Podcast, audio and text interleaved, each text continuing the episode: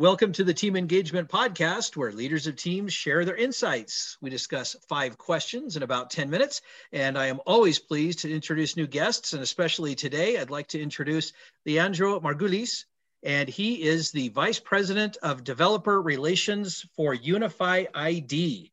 And Leandro, thanks so much for joining me today on the podcast. What would you like the people to know about either you or Unify ID? Very happy to be here. Thank you for inviting me, Sean um, uh, at least virtually for now. That's what we can do. Um, but yeah, I mean, two cool things. I mean, you thank you for for for sharing my title and the company that I'm with. Unify ID uh, is all about making authentication better for users, uh, and we do so via behavioral biometrics. And the reality is that right now there's a lot of friction, even if you use uh, the typical biometrics like your your face, Face ID or Touch ID.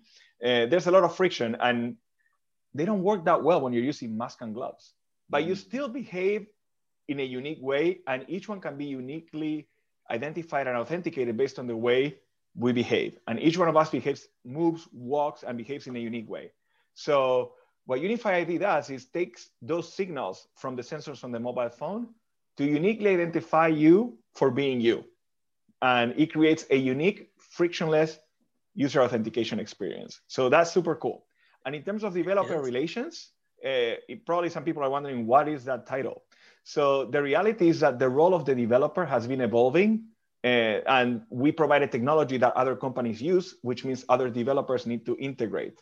So we want to make sure that developers know about us and they're aware of what we do, so they can use it in their technology solutions that they're developing. Wow, that is fascinating, and that is that's some really neat stuff that you guys are working on. I think that's great. Well, thanks again for joining us. Let's go ahead and jump to the questions. Our first question, if you could share with everyone a success story of collaboration within a team. So one of the success stories that I can tell you about is uh, last year we launched our product in general availability, GA, called GaitAuth, Gait Authentication. And it was a cross collaboration. I mean, putting together the portal to be able to put this, so developer.unify.id, that was the, the product where GaitAuth was put. And it required a lot of work between product people, marketing people, engineering people to make sure that you know not only the technology is there, but all the documentation for developers to be able to use it, all the all the materials, the product pages, the data sheets, as well as the announcements to go to the press.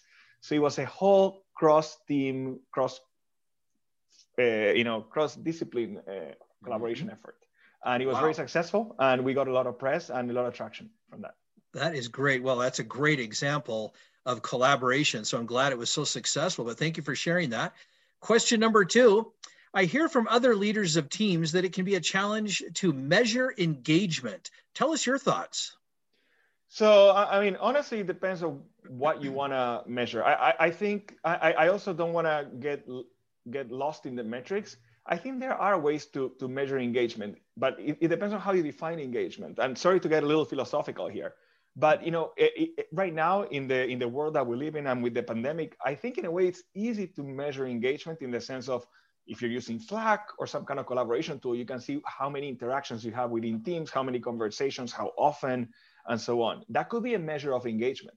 The question mm. that I have after that is, is that the right kind of engagement? Mm.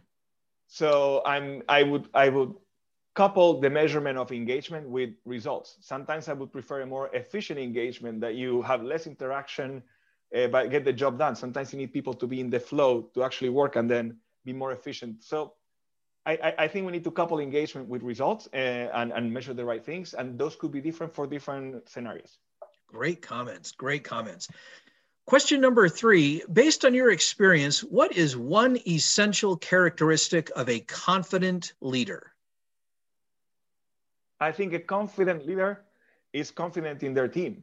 And there's the only way to be a confident leader is to, to actually give the right trust, autonomy, and power to their team members.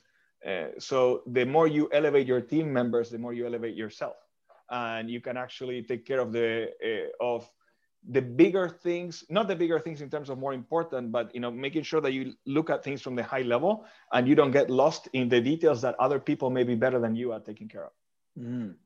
those are such great insights because it can be real easy to have confidence in yourself sometimes but not so much with the people around you. So I really appreciate that perspective. That's a great comment.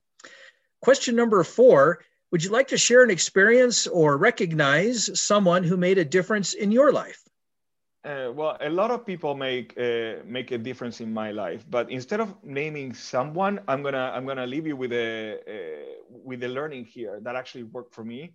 Um, I actually wrote a piece about this. It's uh, don't look for a mentor, but look for your personal board of advisors. If you look mm-hmm. at companies, each company has a board of advisors, and these or, or directors and advisors or both. And the reality is that each one of the board members brings a unique specialty skills or expertise.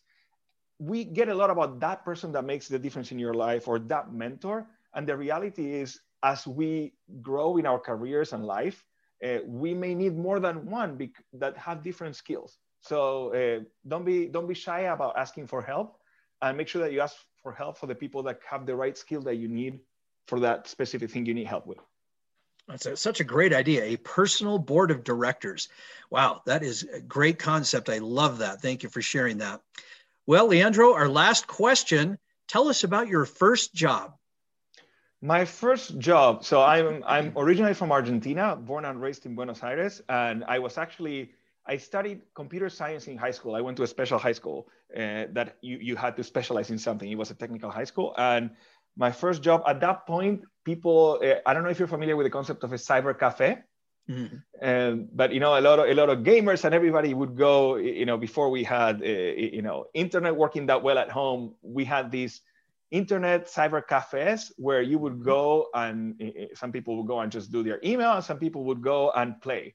Uh, so i was in charge of making sure that all the equipment in the cyber cafe all the computers were working properly Oh wow! So you jumped right into the IT field right off the bat. Mm-hmm. That is great. Fun. Oh, Leandro, that is such a great story. Thank you for sharing that, and thank you so much for being on the podcast today. How can people find you? So they can find me on LinkedIn. Uh, they can just look for me, Leandro Margulis, and on Twitter I am at at Lean Marg, L E A N M A R G. Very good. This is Sean Richards with the Team Engagement Podcast, where leaders of teams share their insights. For more ideas, go to teamengagementpodcast.com. Again, that's teamengagementpodcast.com. And we also encourage you to subscribe to the YouTube channel and to the podcast itself. Thanks so much for joining us and have a great day.